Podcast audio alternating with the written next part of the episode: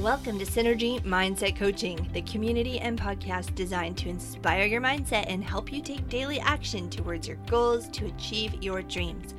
I am your host, Gina Johnson. Aaron was a police chief, husband, and father when he experienced a close call with death. After realizing that he could have suffered a heart attack, mini stroke, or aneurysm, he experienced a change in his life. He shares his journey through more than a decade of personal growth and a shift from surviving to now living an intentional life that is thriving. Through his career, he was often asked, Why did this happen to me? He shares his experience answering this for now himself as well as others that he helped navigate through the process to come to understanding. Welcome to Synergy Mindset Coaching Podcast. Today I'm speaking with Aaron Keith Hawkins who is an inspirational author of Million Dollar Influence, a leadership keynote speaker, podcast host, LinkedIn sales trainer, and influence expert. He thrives on helping others to improve their businesses and personal lives by mastering the skills of authentic influence, personal leadership, and value based decision making. In addition to being an entrepreneur, he has spent over two decades as a public servant, serving as a police captain in his New Jersey community. I am so excited to see where this interview today goes as he shares his personal story with us. Welcome to the podcast. Gina, thanks so much for having me. I'm grateful to be here. Yeah, I love. Uh, I, I, love. I always laugh when I hear my own intro because uh, I'm like, wow, that's like five different directions there. But I guess that's cool. That is cool. And before we get into your past, will you tell everyone just a little bit more so you can just add on to that of what your life is like today?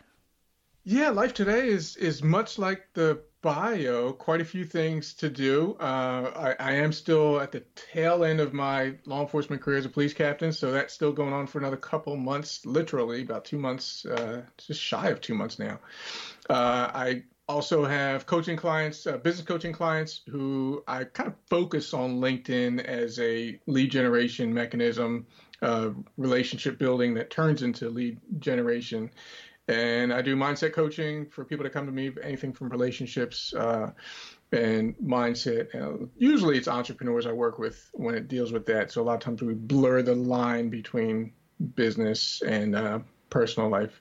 And I do keynote speaking, and I'm an author now. Uh, had my first book came out last year, so uh, you know I, I am not a huge fan of the term thought leader, but when I'm forced to corner myself into a phrase or kind of short definition of what I do, I suppose that's the best definition I can come up with right now would be uh, that thought leader platform type space. But I keep promising myself I'm going to come up with a better title. So that's it in a nutshell. Wow. So, as we kind of unpack your story, I'm so excited to jump ahead to where you are now. But perhaps you can take us back to where perhaps your story would start and then walk us through your path to get to where you are now.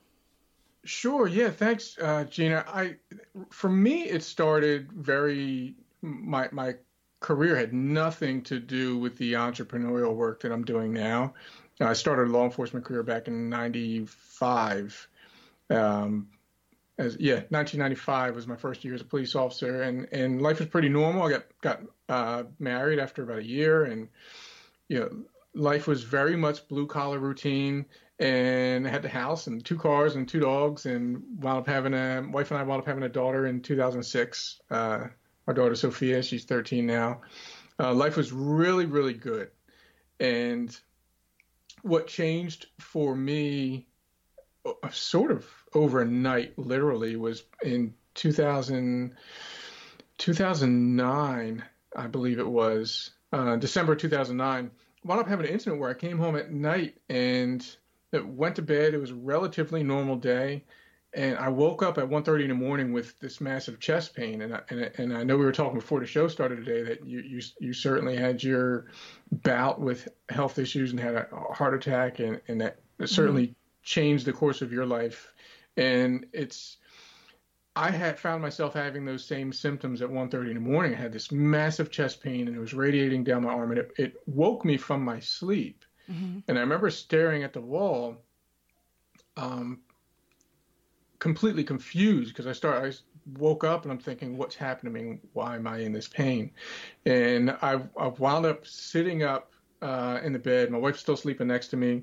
And I tried to get, believe it or not, I tried to get up and walk it off because it seemed to make sense at the time. Like I, I, I actually was able to get myself up. I stood up in the bedroom and I started pacing alongside the bed, just thinking it was going to pass. Like it was just something that was going to pass. Yeah. Um, but after about 10 seconds, I realized that something was wrong and it wasn't just going to go away. So I, I had this, it, it, it was like a light bulb moment where I realized that if I was having what I was afraid of happening, uh, if I actually was having a heart attack and I didn't make it, that either my wife or our three-year-old daughter or both were going to could possibly find me in the morning, and mm-hmm. that just freaked me out. I, I woke her up. She called. Uh, woke up my wife. Told her to call, asked her to call 911. I said, I think I'm having a heart attack, and you know, I, I, feel horrible now that I woke my wife out of her sleep to say those words. It's sort of surreal, even sit, recounting it right now. Yeah. Uh, but she looked at me and she just said, "Are you sure?" And she grabbed the phone, and I tried to wait for like another beat, just hoping that maybe it was a false alarm. Um, but I said, no, I think you have to call. You have to call. And she dialed 911. And as soon, as soon as she called and I watched her dialing the phone, it felt like there was a big dial on my back, like kind of labeled energy. And it felt like somebody turned off all the energy in my body and I collapsed at the foot of the bed. And I couldn't move, could barely hear anything. I could, I could hear like as if I was underwater. Everything was muffled. And I was immobile and my vision was just closing down to a narrow point. And what the reason that this whole story changed wasn't the health scare itself. It was the fact that in that moment when I actually thought I was checking out, uh, I wasn't afraid of being gone. What I wound up having was this unexpected wave of regret that I had just left so much undone. It was it was as if somebody kind of slapped me across the back of the head and said, "Look at what you failed to do and become. Like you had so much opportunity. It felt like there was this big vacuum, like a void behind me, where there were so many opportunities which now in hindsight, or at least at that moment in hindsight, seemed obvious. But to me, I'd just been living what I considered to be a normal life. And so I did, you know, the uh, obligatory promising to God that if He lets me live, everything would change. And I uh, wound up going to the hospital for a couple days. And it turns out they ruled out a heart attack relatively quickly, and they, they ultimately think I had a, a TIA or mini stroke. Um, but fortunately, I've been health has been good since then. No residual symptoms, uh, knocking on wood, of course. Uh, but that was that was the beginning of a lot of new beginnings for me. I like to call it my worst, the worst and best day of my life, in, in many ways. Mm-hmm. Yeah, that was a moment. Now, a mini stroke can be deadly if you do not get to the hospital yes. quickly, right? Yes, yes, it, it potentially. Um, strokes are one of those funny things where, depending on the type and the severity and duration, you know, we've seen just recently, uh, we've seen stories of uh, people passing away from a stroke. But fortunately, mine uh, was at the low end of the scale, and you know, they, they couldn't even confirm that it was that, but that was their their suspected. Uh, uh, culprit, so to speak. They had me doing tests. It was funny. They ran me for the battery of tests for over the course of a couple of days. They spent one day testing my heart and the second day testing my brain. And at the at the, at by the end, fortunately, they said I had both and they were both functioning pretty well. So they they allowed me to go home. So, uh, but yeah, it, it's it's. Um, I was grateful to to get home and and have that put that behind me. But yeah, changed a lot of things. My vision for this podcast is to help people that have just suddenly hit a brick wall and don't know where to yeah. go. Is that kind of where you were that next day when you woke up? That was yeah. It, it was funny because there's so many things going on at once. Uh, number one, you know, there was a lot of confusion. that the doctors couldn't confirm exactly what was going on. Uh, by the end of the second day, they were telling me I had a possible brain aneurysm. Uh, so that took another couple weeks to, even though they had sent me home, they, took a couple another weeks to do some follow ups to rule that out. And I, I, for me, that moment was my brick wall, to use your your phrasing, because I, I've, I felt completely guilty that up to that point, I realized that I had just been living life to to fit in, and having that health scare and realizing that you know I was literally could have been a heartbeat away from being gone.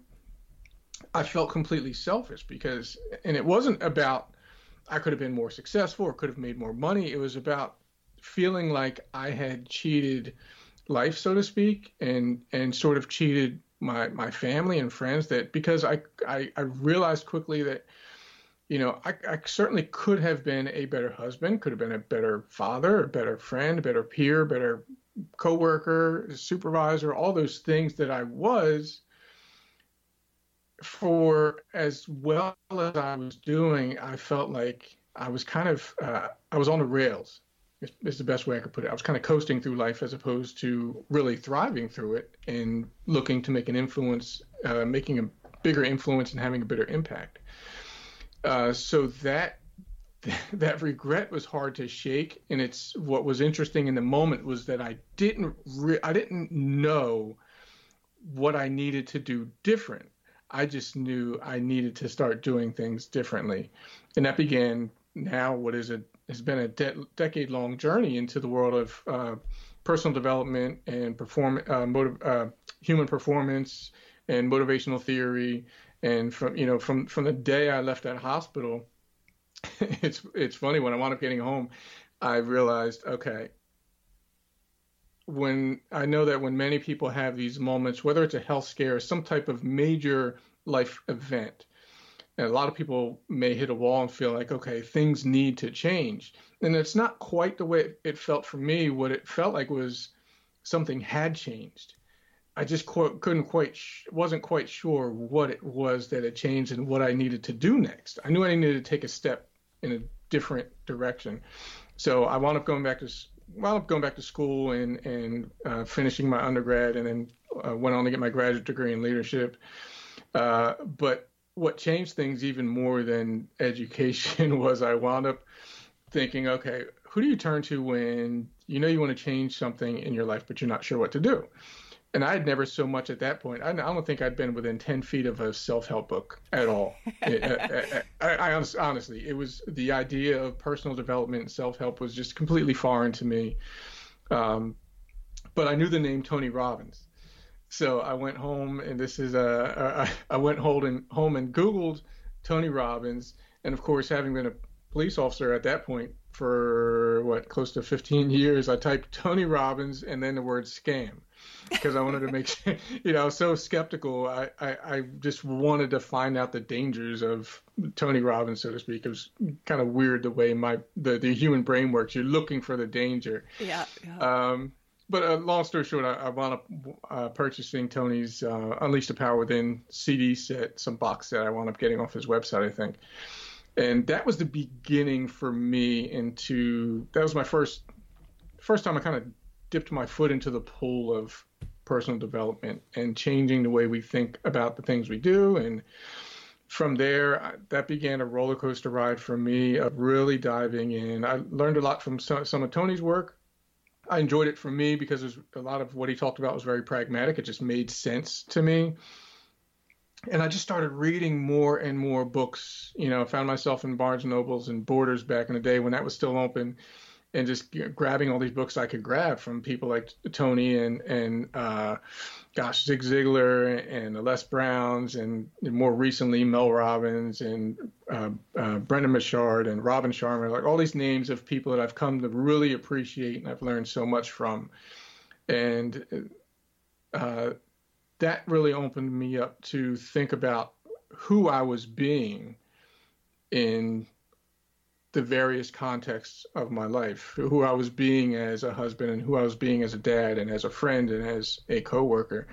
And when I changed the way I started showing up in the world, it really changed the way I felt about myself. It changed the level of gratitude that I had for um, the people around me, and it ch- totally changed my perspective about how much I could actually influence what was going on in my life and what I was influencing in my life. And that's probably the big was the biggest game changer for me. Wow, that's pretty incredible so far. That's so inspiring. And you said that none of your entrepreneur work has to do with your career as a police officer.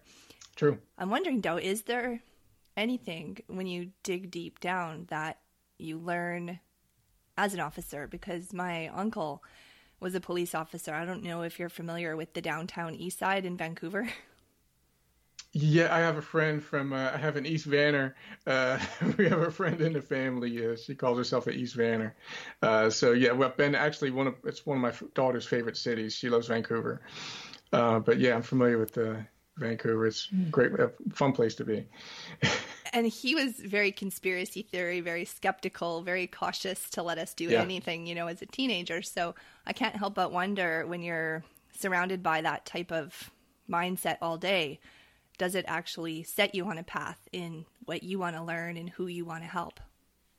Yeah, it's interesting how my law enforcement career, to me, it felt it felt like it helped me a lot because what ultimately wound up happening was the more I learned about uh, the world of um, personal development and motivational motivational theory and human needs theories, all these things that I ultimately wound up coaching my clients in. As I was learning it and it was it was affecting me like it totally my my career trajectory changed as I started applying the things I was learning. My marriage changed, my relationship with my daughter and many of my friends completely changed it in a good way. It, it probably a better word than changed is evolved. It really evolved because I started looking at I started comparing the actions I was taking that felt very normal to me and I started challenging challenging little things with uh, the results that they were leading to. And I started making a lot of micro adjustments in how I was showing up at work and making micro adjustments in how I was showing up uh, at home with my wife and with friends and learning things about rapport building and, and feedback and active listening, and little stuff like that, that I was just, I was kind of having fun with. Um, but when it comes to the law, law enforcement, that career, how it, how it transition, transitioned into this was the biggest piece of leverage it gave me is that I had spent at that point a decade and a half dealing with this wide array of people and personalities and challenges daily. That my life was, you know, dealing with people on many times their worst day. So I had this massive amount of human interaction, and I was able to, as I was learning learning about um, like human needs theory and motivational theory, I was able to apply it sort of as my own petri dish on my day-to-day job. And I would I would challenge myself about the own my own theories that I started developing and the frameworks I was developing that I was using in my coaching practice. I was using it at work, and, and it was just interesting to to have that kind of the opportunity to have that many that, that many interactions on my day-to-day job uh, that most people just never have access to. Most, you know, we don't usually, the average person doesn't go out, eh, go to work and wind up dealing people with people in their worst and most horrific days. But that was my life. That was my normal life. Our, our agency handles 30,000 calls a year. Uh, and during the course of my career, I think, you know, probably at this point up to upwards to a million calls for service that, you know, uh, uh in cases that I wound up being exposed to. So, th- there's a lot of practical experience, and there's a lot of even before this happened, I had to develop a, a lot of empathy with people, a lot of uh, the willingness to listen and understand and and recognize patterns, patterns of behavior, what works, what doesn't work. So I think I have a really big leg up uh, from a coaching perspective because of my career. And did it change your perception of the people that you would be serving, or I don't know what you would call it, working with each day on the streets? Uh, as far as coworkers or the people that I was serving in the community? Yeah, in the community. In a, um,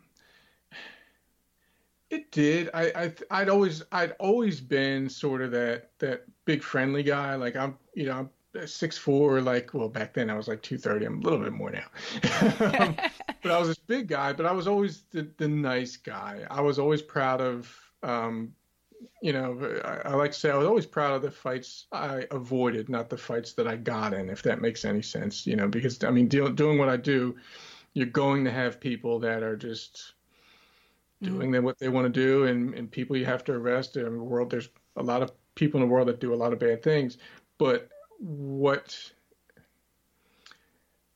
I think the what I was learning, it did give me an ability to understand people better. And I already had, I always felt like the empathetic one, the listener, the one that was willing to just have that, take the extra five minutes to have that conversation. It's sort of the culture of my agency anyway. Um, I always tell people a lot of times I watch CNN and it just seems so, or, or any news channel, and when I, we would see these stories about these just horrific interactions, these police related interactions that make the headline news, it just seems so foreign and disturbing because, you know, while far from perfect, our agency, for the most part, we had a lot of good relationships and um, a culture of patience when we interact with people. It's just a way we kind of do things. So, but I think learning more about the human psychology and things of that nature it definitely, if nothing else, it helped me understand people better and say, okay, this is what's going on. So, in other words, you know, if I were dealing with someone who's uh, having some kind of domestic interaction and, and they're upset about something their child did or their girlfriend did and they're angry, um, I'd be able to recognize quickly what they needed. They needed some, sure, they, they, they felt it felt like they weren't being recognized enough or listened to. And, you know, I would say, okay, this person, I really need to let this person vent because if I don't try to let them vent and if I try to just tell them what needs to happen next, you know, I'm just going to exacerbate the situation, not intentionally, but it gave me the awareness of what I needed to do to de-escalate things. Um, so that was a that was a big advantage. That's a yeah. pretty powerful one. Sure, sure, absolutely. So my own nosy self could want to go down that path all day. but bringing us back to your story, I'm yeah. really curious to fill in that gap of how you got from reading all these books and going yeah. back to school to having this presence that you do now on LinkedIn. Uh, yeah, it, there's certainly an evolution. I, I, I would say that the first major step I took, well, what what wound up happening was, so I had this event, this health scare, and then, as I said, I went to school, and then I, simultaneously I started just diving into the world of personal development. It, it, felt like the right thing that I needed at the time, and I started seeing my life positively evolve because of it. And I guess I had a light bulb moment one day because I, I, I recall a time when my wife asked me if she asked me about the job, which she doesn't do a ton. I mean, we we we talk a lot, but for one day specifically she kind of asked me if I if there was any one thing that I had enjoyed the most about my career, and I'd been I'd done a lot. I'd been an, an instructor at the police academy for years. I spent 15 years on the SWAT team. I was a tr- field training officer, so I did a lot of things outside of just the guy driving around in a police car answering calls. I did a lot of specialized um, functions. But I wound up telling her, I said, you know what? By far, the most the thing I enjoyed more than anything else was teaching. I loved the opportunity to go to the academy and teach, and I loved the opportunity to teach um, new officers one on one and teach a class, uh, an in-service class at our agency. I loved teaching. It just gave me, it came naturally, gave me a level level of satisfaction that nothing else really gave me, and which odd, oddly enough, because I'd always been very introverted by nature growing up and through most of my life. But when I was given the opportunity to get on a, I guess, stage to use air quotes, I loved it. I, I, I loved getting somebody from point A to point Z. So as I learned these things, and she, when my wife asked me that, I sort of had, I eventually wound up having a light bulb moment where I realized you need to teach what you've been learning because your life and your career and your marriage and, and your mental well-being has benefited so much from the things you've been doing and learning you need to share that. So uh, I, I wound up reading a book that Brendon uh, a guy named uh, Brendon Burchard, Burchard put out years ago. I'm not sure if you're familiar with him, but he's sort of a coach and a thought leader and uh, a multi-time author. And he had a book at the time that came out called The Millionaire Messenger, and I think it was around that time. It might even been before that. I decided that I was going to start my own website. So I got my domain, found my domain name was available, and I built a website and built a blog. And then from there, I decided to, that I was going to do some podcasting. And then from there, I decided I was going to do some coaching. And, and I started, the simplest way I can put it is I started doing things that scared the living heck out of me one by one. I was terrified the day I launched my website. I was twice as terrified the day I recorded my first podcast episode, which is weird because nobody heard it but me.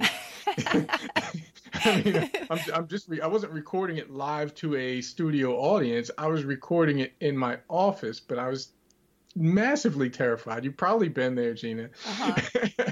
it just was so all these things that felt like there's no way in heck I have any business doing it. I just developed this habit of doing it, and I, I, I it snowballed. And you know, my, my first time I coached somebody, it's it felt awkward, but did it anyway because it felt awkward. It was almost like this act of defiance. You know, as I would get scared to do something, I would do it to prove that the fear didn't have to stop me. And I guess it's you know it's it's definitely not I guess I'm sure eh, now I certainly know that is a phenomenal habit to have and it's something I encourage my my clients to do like just tell me what scares you and then when they finally let out the real thing they try to tell me something that's not so bad but then they get to the real thing and then I tell them they need to go do it. So that's what happened for me. I just kept one thing at a time. I, st- I, I kept doing things that scared things that scared me, and I learned I learned how to do a lot of things on my own. I built my website myself. I set up my you know my automation and my email sequences. I started doing social media on my own. Everything was I did in part because I loved doing it, uh, but also in part because I knew that this career, the law enforcement career, was coming to an end, and I knew I wanted to transition into what I'm, what I've uh, been doing to a smaller scale. I, I knew I was going to do it on a completely full scale. So um, I was very intentional about it. Uh, it was terrifying, but it's it has evolved far beyond anything I expected it to be. Uh, you mentioned LinkedIn; that that became its own monster uh, I, when I started on LinkedIn, I had this just a little profile of me in my with the FBI flag behind me from when I was down in Quantico, Virginia. I went to a school there for 10 weeks, and I completely changed my LinkedIn profile to my thought leadership platform. And now, you know, suddenly I have I don't know somewhere around 15,000 uh, people that I'm that are following me now on LinkedIn, and I don't know how it happened because I've only been doing it part time, and I've, I actually have a client that I have to coach today uh, because I'm, I'm now I've added that to my repertoire of what I do, teaching people how to get clients using LinkedIn. So it's been an evolution, certainly, which is something I encourage people to do when they hit their wall is to decide what the meaning is, what the reason was for what happened.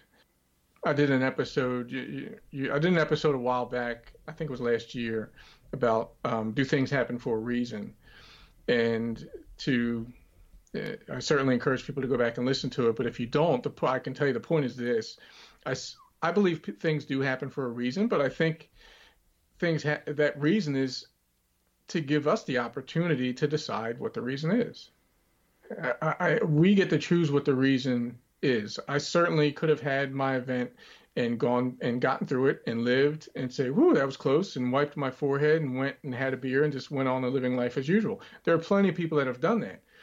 Gina, just like you, you could have gone through your experience and done absolutely nothing with it. Just you could have just been grateful to survive, and there's nothing wrong with that. But for the listener, I, I think the best thing I would love the person listening to this to remember is whatever has happened in your life that is that moments or maybe a series of moments, if you're wondering why it happened, the answer is simple. You get to choose why it happened. There, there, there's nobody who can score the answer is right or wrong when it comes to why did something happening. At the end of the day, you just choose. we get to choose the story and, and the reason uh, for things happening, and that's that's very liberating. Amen to that. I can't think of anything to add that's going to top trump what you just said. well, thank you. Um, yeah, it's the truth though. It's it's it's something that, um, and it's I know it's easier said than done, and uh, I certainly have been through plenty of situations where I've, you know, had people asking me very sincerely and wholeheartedly, why did this happen? But that's that's that's the simplest answer. Answer that there is nobody is coming down to tell us why something happened. So because no one is, it's up to us to decide. We get to decide and make it a, make it a good reason. Yeah. As you're sharing, I have this like interesting visual. I think this is so important for people to really take a minute to just think about this because public speaking is so scary and your job is to run into homes where there's domestic violence and you've been on a SWAT team where you have yeah. to use a gun. And to me that's the most terrifying thing in the world. But even though you can do all those things speaking is still scary. Oh gosh. T- terrifying. When when i when i before i step on a stage to do a keynote i have the the rea- the physical reaction that my body's happening at the time, the hand sweat, the heart racing, all those things.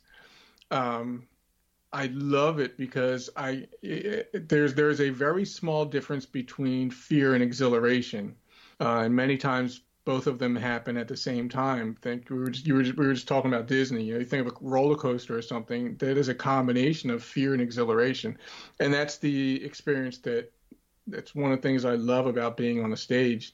And it's funny you mentioned the SWAT team because I've been on hundreds of, of raids, uh, you know, all geared up with, you know, the automatic weapons and body armor and the helmets and stuff.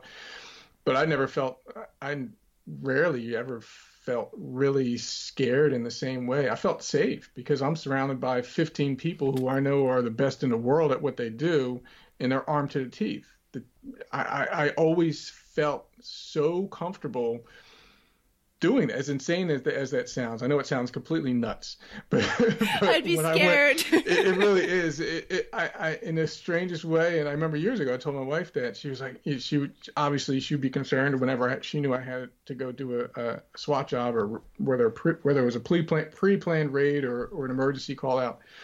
She, you know, she'd say, "Be careful." I say, "Honey, I'm never safer than I'm when I'm never safer than when I'm with my team. Like I know that I'm safe with them." And that's just how I felt.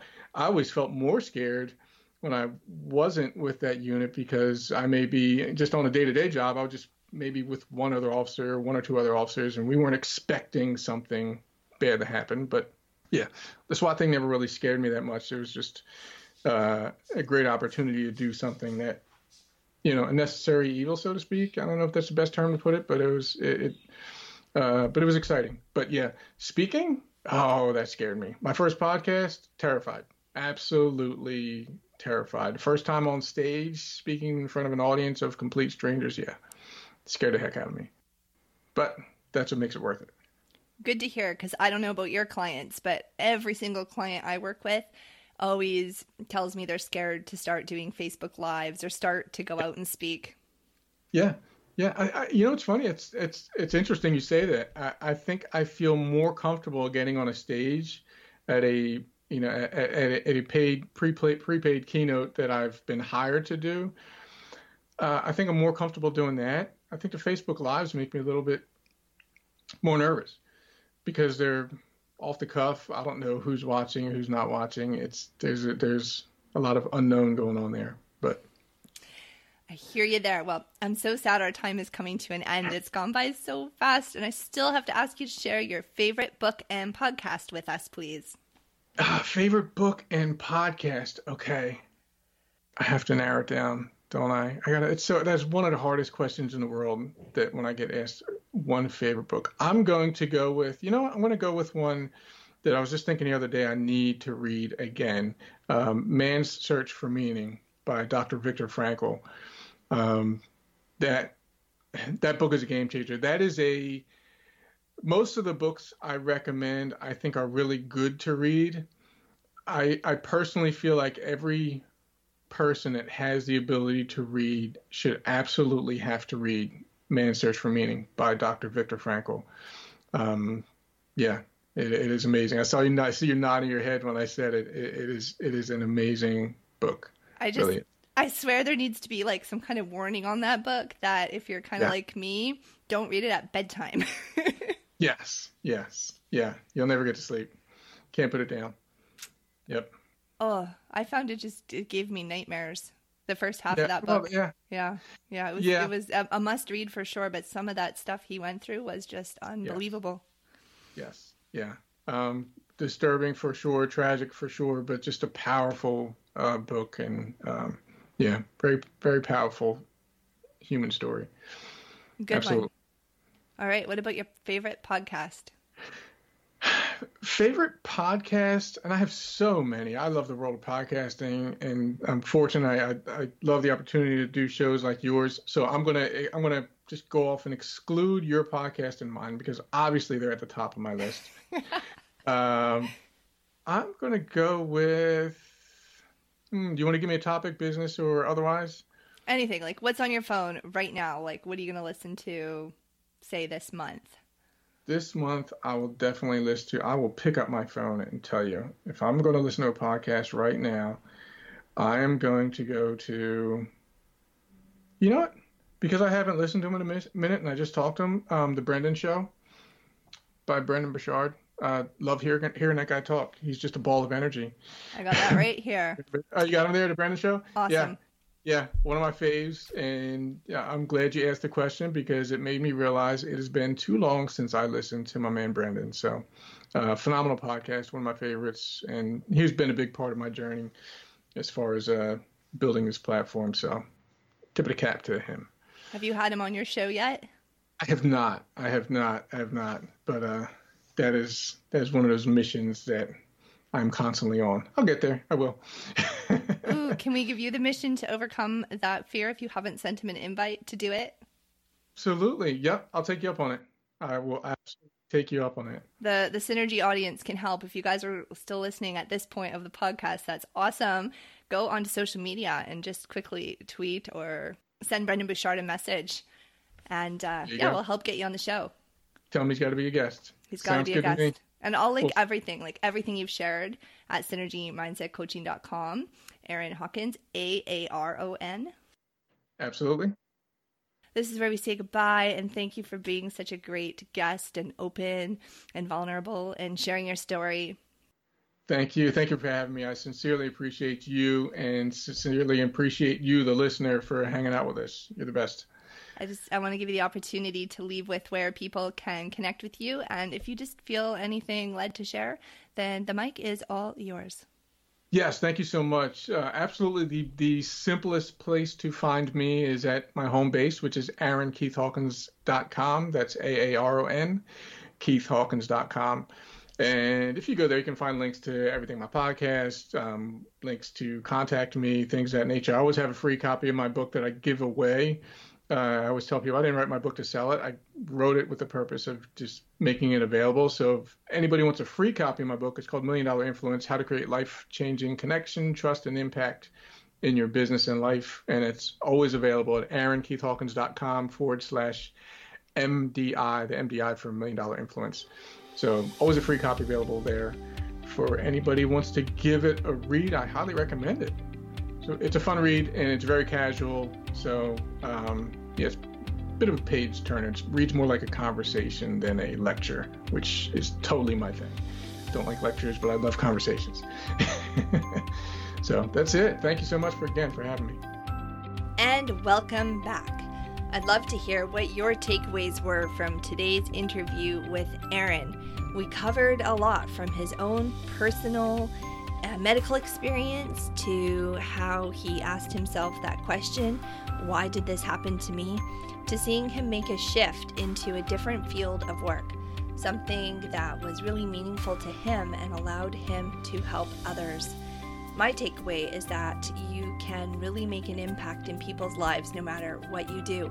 His life as a law officer, he was really able to take that 10 to 15 years of personal growth training that he was receiving, or education that you could call it, and he was able to put it to work and learn from it with the people he was working with every day all the way to by the time that this is airing, he will already have left his job in law enforcement, I believe, and now be working full time in the space of helping others on LinkedIn. So I think that is so cool to hear that journey, and I wish him all the best of success. And to you that are listening, I wish all the best success for you. Whether you're listening from the place of when he first had his, uh, whatever it was, a stroke or an aneurysm, the medical incident that happened, if you're in that place of just kind of asking those questions, why did this happen? Or if you're in that place of making a transition into a new field or a new arena or a new career, I wish you all the best. Please share this with your friends, your family, anyone that you feel will benefit. And if you enjoyed this interview with Aaron, please reach out to him. Everything will be at the show notes at synergymindsetcoaching.com. Thanks so much for listening and we'll be back next week with another inspiring interview.